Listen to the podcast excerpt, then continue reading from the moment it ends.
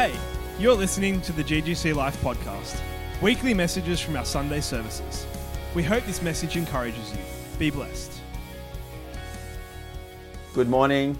Trust you're having a great day.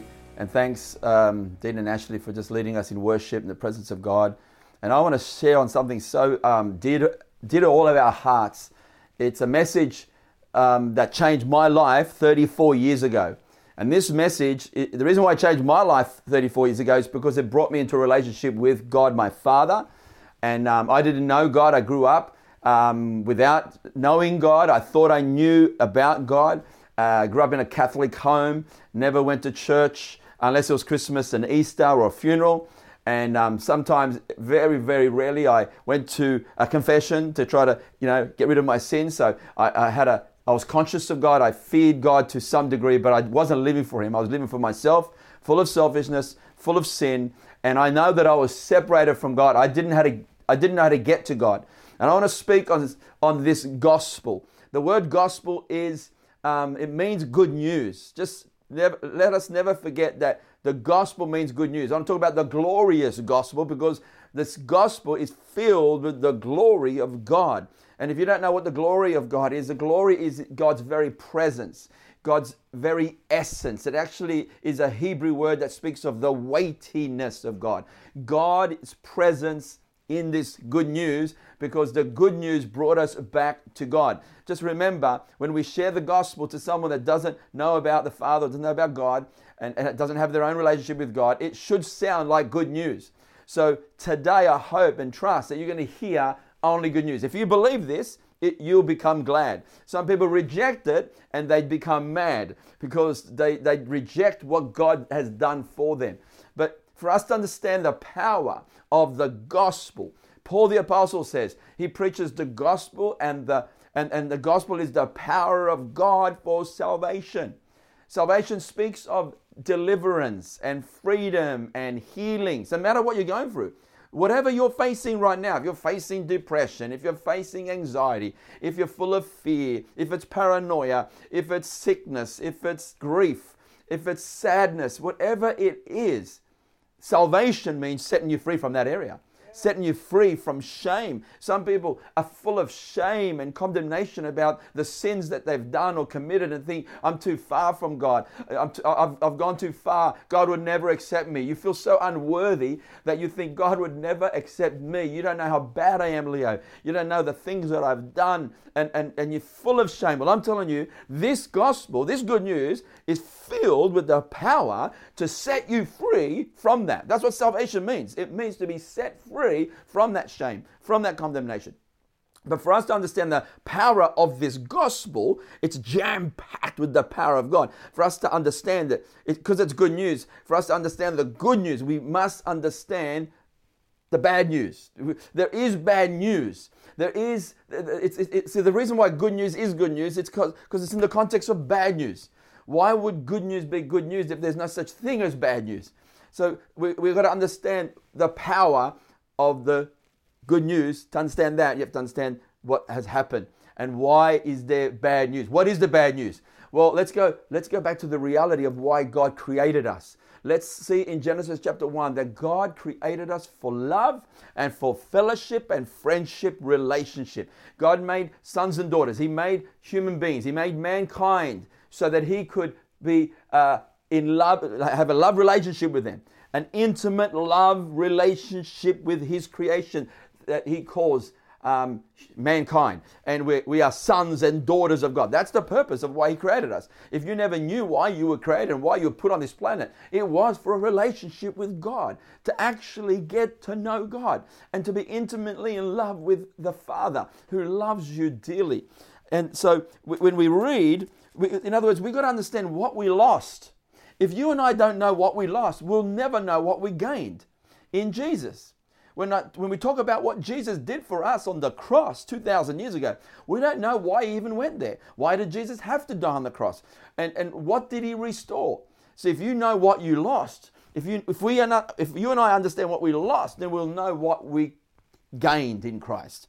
And so in um, Genesis chapter 1, verse 26, it says, Then God said, Let us make man. This is God saying, Let us make mankind in our image according to our likeness. Now, I don't know about you, but do you believe that? We have to believe that God made us in His image and in His likeness. And it talks about that let them, mankind, rule over the fish of the sea, over the birds of the air, over the sky, uh, uh over the, the cattle, and over the, all the earth, and over every creeping thing that creeps on the earth. So God created man in His own image. In the image of God, He created him. Male and female, He created them. So, male and female make up the image of God. God created us in His image. Think about that. What is that? If I look in the mirror, I see an, an image of myself. It, it, it's my likeness. It looks like me. So, God made us in His image. Think about the, the nature of God is faith, not fear. God made us to live in faith, not fear. In the nature of God is love, not selfishness. God made us to live in love, not selfishness. God, God made us to live in joy, not depression. So God didn't create depression. God doesn't want you to live in depression or fear or anxiety or stress. All these things are the result of our separation from God. And so in, in Psalms 8, verse 5, it says that God clothed. It, it, that word clothed speaks of God has surrounded us and clothed us and crowned us with glory and majesty. Glory again speaks of the very presence and essence and weightiness of God. God has crowned man with, with glory. So before the fall, before the separation, Adam was clothed, Adam and Eve were clothed with the glory of God. Uh, and, and I could imagine the glory was full of splendor and holiness and purity and majesty. And he was glowing with the glory of God, like he would shine bright. We see Jesus doing that on the mountain of transfiguration. He was glowing with the glory. Well, Adam was like that. But God said to Adam and Eve, I've made many, many trees in the garden for you to enjoy. So much freely you can eat from all these trees. There's only one tree of the knowledge of good and evil. And don't eat of that tree. Because if you eat of that tree, in the day that you eat of it, you will die. We've got to understand what we lost. If we don't understand what we lost, we don't know what we've gained. So when Adam and Eve, cut the long story short, when Adam and Eve disobeyed God, they basically said, No, God, I don't trust what you said to us. I trust what I see and it looks like if I eat of this, I'll be, I'll, I, I, you know, it's the pride of life. It looks like it would give me some satisfaction right now, but I, I disobey your word. You told me not to eat of it because in the day I eat it, I would die. And, and they ate of it. When they ate, they actually spiritually died. They didn't physically die, they didn't physically drop dead. They spiritually were separated from God. That glory presence, that presence of God that was inside of them. You know, the Bible says that when God made Adam, he breathed into him the breath of life. He went into his nostrils. And breath is the same word as spirit. And so the Spirit of God lives in man. But in that day, the Spirit of God had to leave him and his spirit spiritually died. And they've looked at each other and fear came. And they were full of, they were full of shame. And when the next time the Lord came to fellowship with them, to talk with them in the cool of the garden, the Bible says they hid from God. They ran from God. See, ever Ever since that fall, that separation, mankind has been running away from God. You and I have been running away from God without Christ. We run from God. Why? And, when, and, and God says, Where are you to Adam? He walked in the cool of the garden and said, Adam, where are you? And guess what? God is asking that question for you right now. Where are you? God's not asking that question because he, he doesn't know where you are. He wants you to know where you are. So he asks you, in your living room, in your lounge room, in, in your car, wherever you are listening to this message, He's asking you, Where are you in relationship to me? Where are you? He wants you to know where you are, where you're standing with Him. And Adam, full of fear, full of shame, and he's hiding because he's naked, and he says, Lord, we, I heard the sound of you walking in the garden, and I was afraid because I was naked and I hid. See, that's what mankind has done. We're afraid of God because we're naked. We're not clothed anymore. We're naked, not clothed to the glory. We lost it. And therefore I hid. So mankind's running from God because we think God's a cruel God, that God's an angry God, God's upset with us. And so we run in our shame and in our fear and in our nakedness, we run. That's bad news. The bad news is we were severed from God, separated from God, and we spiritually died. Now, God knew all along, that was going to happen. God is all knowing. He created us with a free will. He had to give you and I a free will. He gave Adam and Eve a free will, freedom of choice to think your own thoughts, to think your own actions, and to make your own decisions. And so um, God gave us a free will. He knew all this was going to happen. The Bible says that Jesus Christ was crucified before the foundation of the earth. Now, what do you mean was crucified before the foundation of the earth? That God had it in his mind and had it in his plan that he would send a perfect man without any sin to die on the cross for our sins and pay the penalty for our sins. So it, wasn't a, a, a, second plan. It wasn't like a, another resort. What should I do? God knew all along before he created the earth that he was going to send his son. See, why did he send his son? Because of the dilemma, because of the problem that's, be, that's happened, the separation. Now, I don't have to I hope I don't have to convince you of the sin that's in the world. There is evil in the world. There's, there's disasters, there's murders, there's rape, there's innocent people being killed, innocent people being neglected because of lust for power and lust for money. I mean, you know what I mean? There's, there's so many things, wars, and uh, there's been so many wars for hundreds and hundreds of years, for thousands of years. People have fought over territory, over money, over religion, and we've killed one another in the name of their own causes and their selfish ambition and their own uh, issues of pride. This is mankind. And, you know, we have sinned, we have separated. There is a, a, a guiltiness that we have before God. This is the problem. I'm just picking up the problem because if you don't realize that there's a problem, if you don't realize the bad news is that we're separated from God, and if we die without Jesus in our hearts, if we die without the answer, without accepting the answer, we will stand before God in our own strength and our own merit and in our own, in our own righteousness, and we cannot stand before God. You see, God gave us the Ten Commandments, and the Ten Commandments was to show us the standard that we're supposed to live so that we could know that, you know what, we've fallen short of that standard. Because if we don't know that the, what, what God's standard is, our consciences, our conscience would get so deprived, we'd, we'd, we'd fall away so far from God, we can never get back. But God says this is the commandments. And basically, the commandments are God's standard of living. He says, You will have no other gods before me. Now, just the first one we've all missed because we've had other gods before God our Father. We've made all sorts of things our God. A God is when you fully trust in something to give you satisfaction, happiness, and, and, and, and you might look that you might think money is going to give you satisfaction and happiness. That could be your God. It could be exercise. It could be leisure. It could be um, material things. You know, it could be status. It could be, uh, you know, a position. It could be your your your pride of identity that I've got this particular position. That's what that's what that's what you make as a God because you want everyone to look up to you. Now, sin is sin, and and and the, the Lord says you will have no other gods before me. First you got to have love God, love God with all your heart, mind, soul, and strength. There's a lot of other things that just, just the Lord said, "Thou shalt not lie." And you know what? We've all broken that one. And if you say no, I haven't, I've never lied. Well, you just lied then because everyone's lied. You know, uh, you will not bear false witnesses. Do not lie. Should not, should not um, kill. Now, Jesus brought another element of this. He said, if you have hate in your heart and harbor hate in your heart constantly for someone else, then you're no, you're no better than a murderer. He says, if you lust upon a woman that you imagine yourself to commit adultery with her, he says, it is as good as you've done it. God judges you as if you've done it. So if you have hatred in your heart, God judges it as if you're a murderer. See, God's standard is higher than our standard. The, the point is, God is a holy, perfect, just, righteous God, but He's also at the same time loving and merciful and gracious. So people want to lean on the love of God, the mercy of God, the grace of God. Well, God's merciful, God's gracious, God's loving. He's gonna He's just gonna forgive everybody. No, God cannot just forgive everyone because He's also just and fair and righteous. He has to uphold His justice and He has to uphold His love. Love doesn't mean He just tolerates all sin and all selfishness and all murder. He doesn't tolerate that. justice, He has to uphold His justice and righteousness and just judgments and he has to uphold his mercy and, and love all at the same time.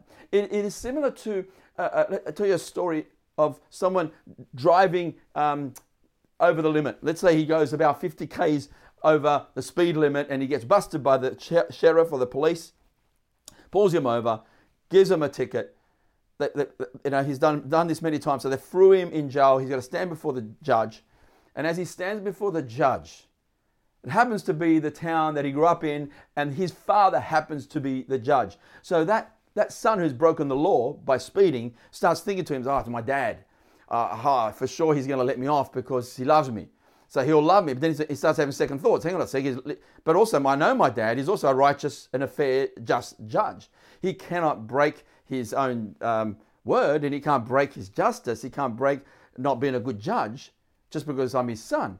So oh, he doesn't know. He starts to have double thoughts. He starts to think, oh my gosh, maybe he might not let me off. I know he loves me, but what about his justice, his righteousness? He never gives a wrong decree. He never makes a wrong judgment on basis of personal preference. So he thinks, oh no, I don't know what's going to happen. So his father gives him a $5,000 fine for, for, for speeding. It was so high because he was over the limit by it so much.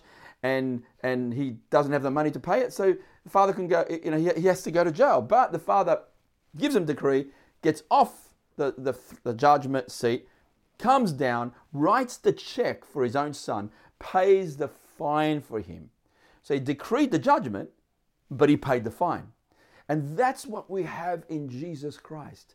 When God sent his son Jesus, Jesus came through a virgin birth, meaning he was sinless. His physical, he didn't have a physical father.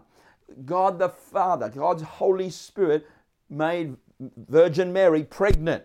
And so when he was born into this earth, he was holy and pure without sin. The Bible calls him the second Adam or the last Adam. In other words, there's another man that was perfect on this planet. And Jesus, we know that he obeyed God totally in obedience, loved the Father, intimately loved the Father. He healed the sick, he raised the dead, he walked on water, took a little boy's lunch and multiplied it and it fed 20,000 people.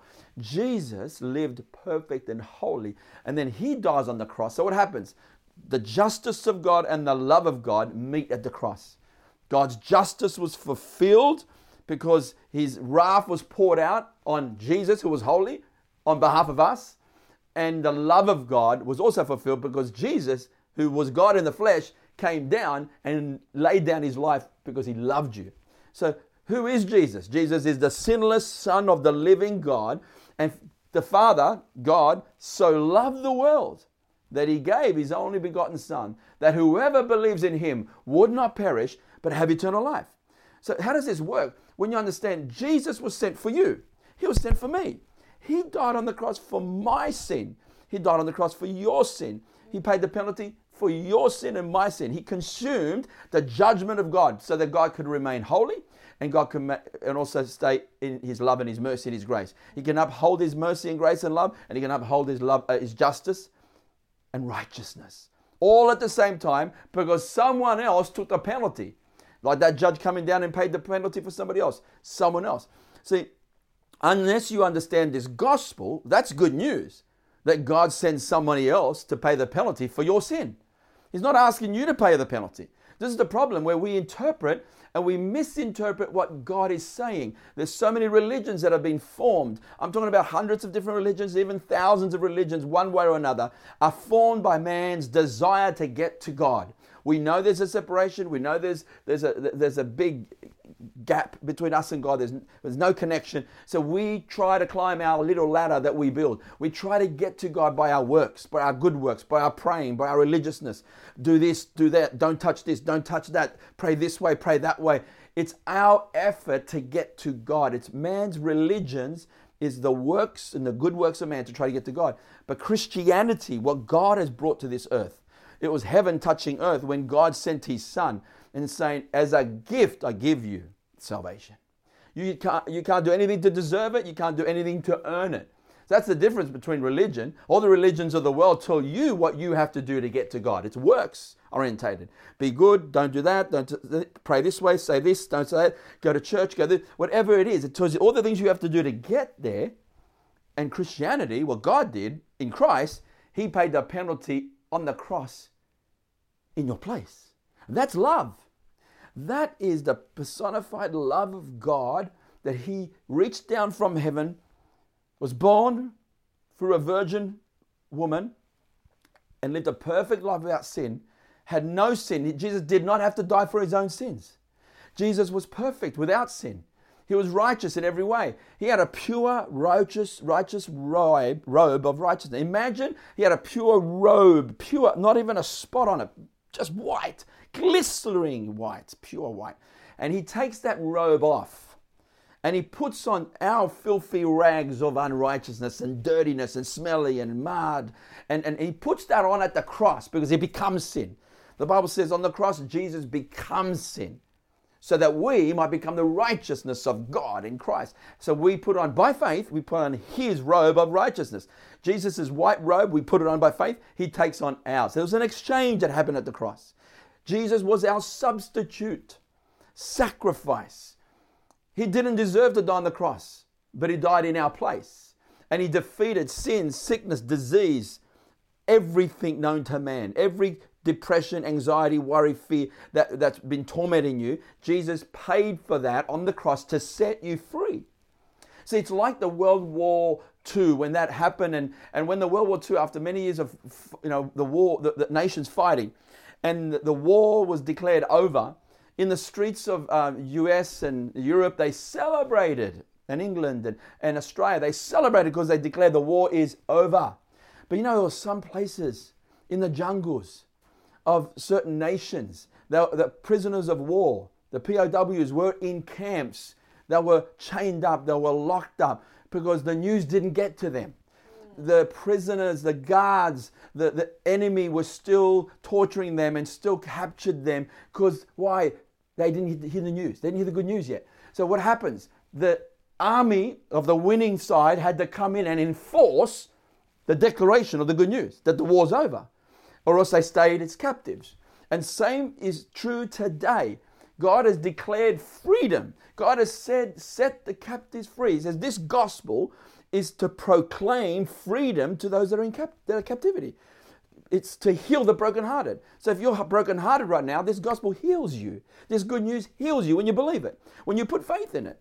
It sets you free when you believe. It's the, it's the year of the Lord's favor. This is what the gospel is. Right now, God has sent favor. He's saying you are set free, declared right because of what Jesus did on the cross. But the onus is on you and I to accept and believe. We have to repent. Repent means to change our mind and to give our lives over to Jesus as our Lord. It's like I, I can imagine people in prison. I'm talking about thinking of all the prisons of the world. Think of Long Bay Jail in Sydney or the prison that you, you know, in your state or in your city. And imagine every all of a sudden, all the doors swung open, right? All the gates of the prison swung open, all the gates from the front all open, and uh, they're free to go. They're free to go. Now, as a murderer, rapist, uh, serial killer, or just someone that is, is, a criminal, evil person, you're, you're, a serial killer of some sort. Imagine you, are in jail, you're in there, you're going to go, and everything's swung open. You go, is this a trip? Is it a trick or is it a trap? If I try to walk free, Will they shoot me? It takes faith to step out. Now, imagine that you're a prisoner in that jail, all the doors are flung open, but you can't move unless you change your heart. Unless you, what I would call, repent. You, if you try to walk out, you can't because you, the only way you can walk out is if you repent. You stay in your prison if you don't repent. But if you repent and change your heart, that's the, the change of heart is wow, God, out of your mercy and out of your love, you sent Jesus to die on the cross. So when you repent out of love, you, you, you respond to God's love. For God so loved you. I'm telling you, if you're the only person left on the planet to have died for, if there's no one else to have died for, you know, sometimes we think, but Leo, I'm only one person and there's been there's billions of people on the planet. There's like close to 8 billion people on the planet right now. And what about 2,000 years? There's been millions and millions of people that have lived on the earth since Jesus died on the cross. I feel like I'm just a number. I'm not valuable.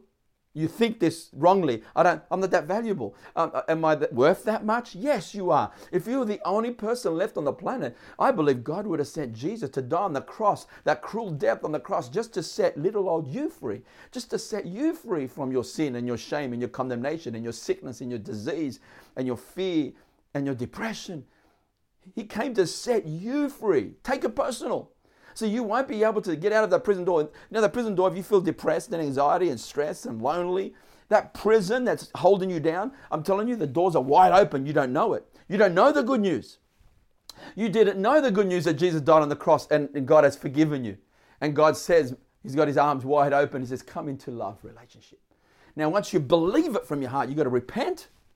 That's about face. Turn, turn around from going 100 degrees that way. I turn around. I say, Jesus, I repent. I change my heart. I give you my life. I won't live for myself anymore.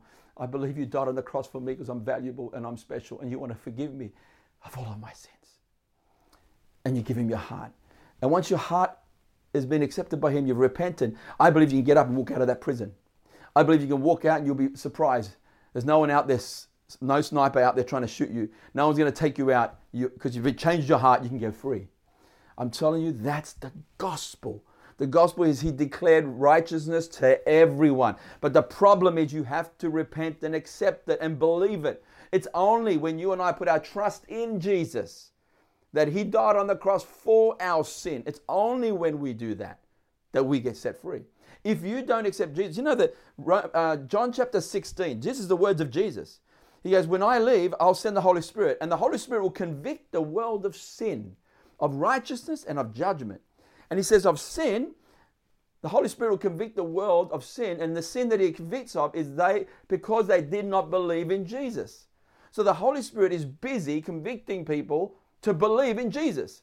The only sin that will separate you from God and send you to eternity in hell is not believing in Jesus. Because when you believe in Jesus, it transforms you from the inside out. It changes you from the inside out. It's when you put your faith in Him. Now, if you reject Jesus, you reject the only answer that God has provided for you. You will have to stand before God on your own.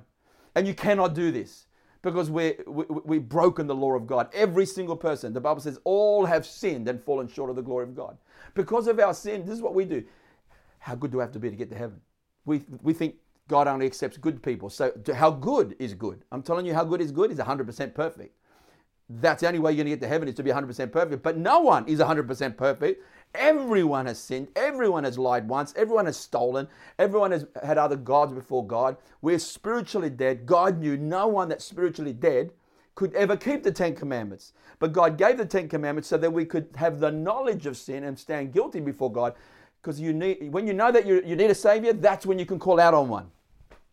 So that's what I'm trying to say. Once you know you need a Savior, the answer is Jesus. And He can set you free from any sin, no matter what you've done. God forgave me at the age of 19. 34 years ago, He forgave me of all of my sins. I'm grateful for it today that none of the sins are held against me. There is not a sin problem anymore because I've accepted Jesus. But if I didn't, or if you don't accept Jesus, you will have to stand before God on your own. And there is a day of judgment. Let me tell you now, this Bible very clearly predicts the end of the world. Very clearly tells us about the last days. Tells us about pestilences will come from all over the place.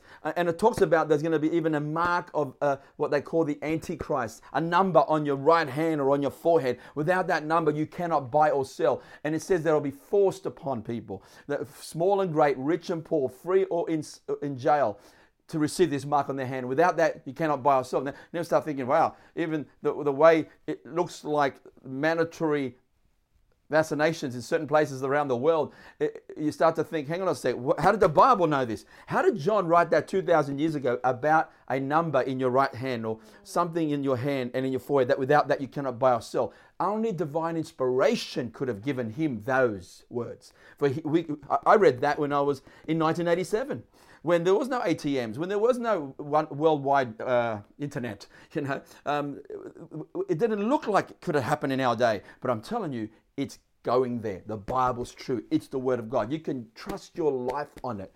But let me tell you this: you and I one day will stand before God. Bible says when God comes back to this planet, the sun will turn into darkness because the brightness of Jesus' glory will be so bright, he'll outshine the sun. And I say to you, if you don't know Jesus, you'll have to stand before this holy God and you cannot stand. You have to have him as your mediator, as your, as your lawyer, so to speak, as your intercessor. He stands in God's presence on our behalf.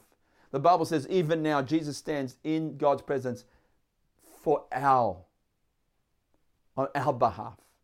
He's there on your behalf if you accept Jesus Christ as your Lord. Do you know in the days of the Civil War, in the days of slavery in America, And in the days, I think it was Abraham Lincoln who declared the emancipation of all slavery. He declared it, he wrote it down.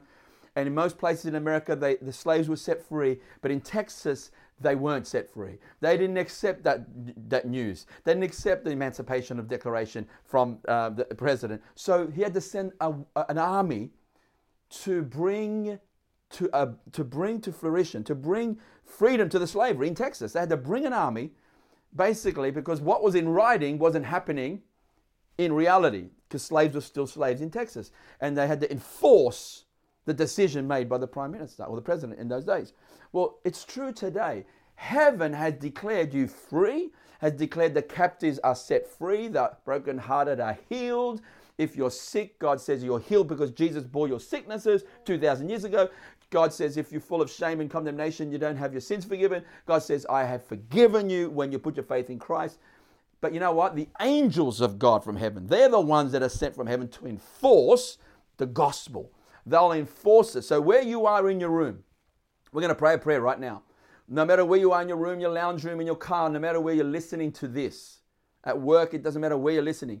The angels, because they're real and they're spiritual beings, they'll enforce the moment you put your faith in God, the moment you, the moment you step up, step up and say, Yes, I put my faith in Christ alone. The moment you do that, God forgives you and cleanses you and heals you, and the presence of God will set you free. He'll fill you with his, with his presence. The Holy Spirit will come into you, and you can go free. That prison door is open. There's no chains. You're not chained up, spiritually speaking. There's no the doors aren't locked. Get up and walk out. So I pray right now for, for anyone that's listening to accept Jesus Christ as their Lord and Savior. Put your faith completely in the good news that God sent His Son to die on the cross for our sins. God so loved you that He gave His only begotten Son, that whoever believes in Him would not perish, but have eternal life. God's presence comes when you accept Jesus. So, what are you to do? You, you put your faith in Christ. You, you say, Lord, I repent. If you want to pray with me, if you want to know more about Christianity, some people are ready to make that decision right now. You've just been thinking about it, praying about it, looking into it, discovering and asking questions, and you're ready. I'm going to pray for you right now. But there's others that still have questions, maybe want to want to search out these things and say, Leo, you've you've stirred something up, you've whet my appetite, you've made me want to seek out God more. So if that's you, I want to encourage you. You can uh, seek us online, find out more questions. You can even come on an alpha course. We're about to launch an alpha course. It's a course that helps you understand these questions and helps you answer some of these questions that you might have. It'll even answer questions you don't have. So I'm, I'm encouraging you, start your journey to get to know God as your Father. So, right now, if there's anybody that's listening to the words and want to hear and want to accept this good news and wants to accept Jesus Christ as their Lord and their Savior, He'll come into your heart. He'll wash you clean. He'll forgive you. So pray with me right now. Just simple prayer. I'm going to pray, but you just repeat after me. Father God, I come to you as a sinner. Forgive me of all of my sins that I've ever done.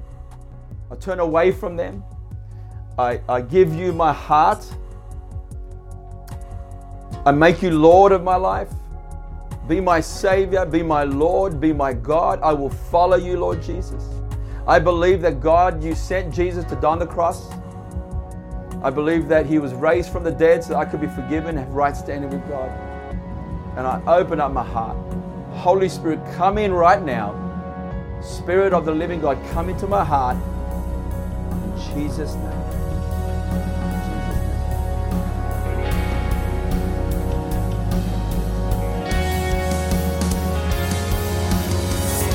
You've been listening to the GGC Life podcast. We hope this message has encouraged you.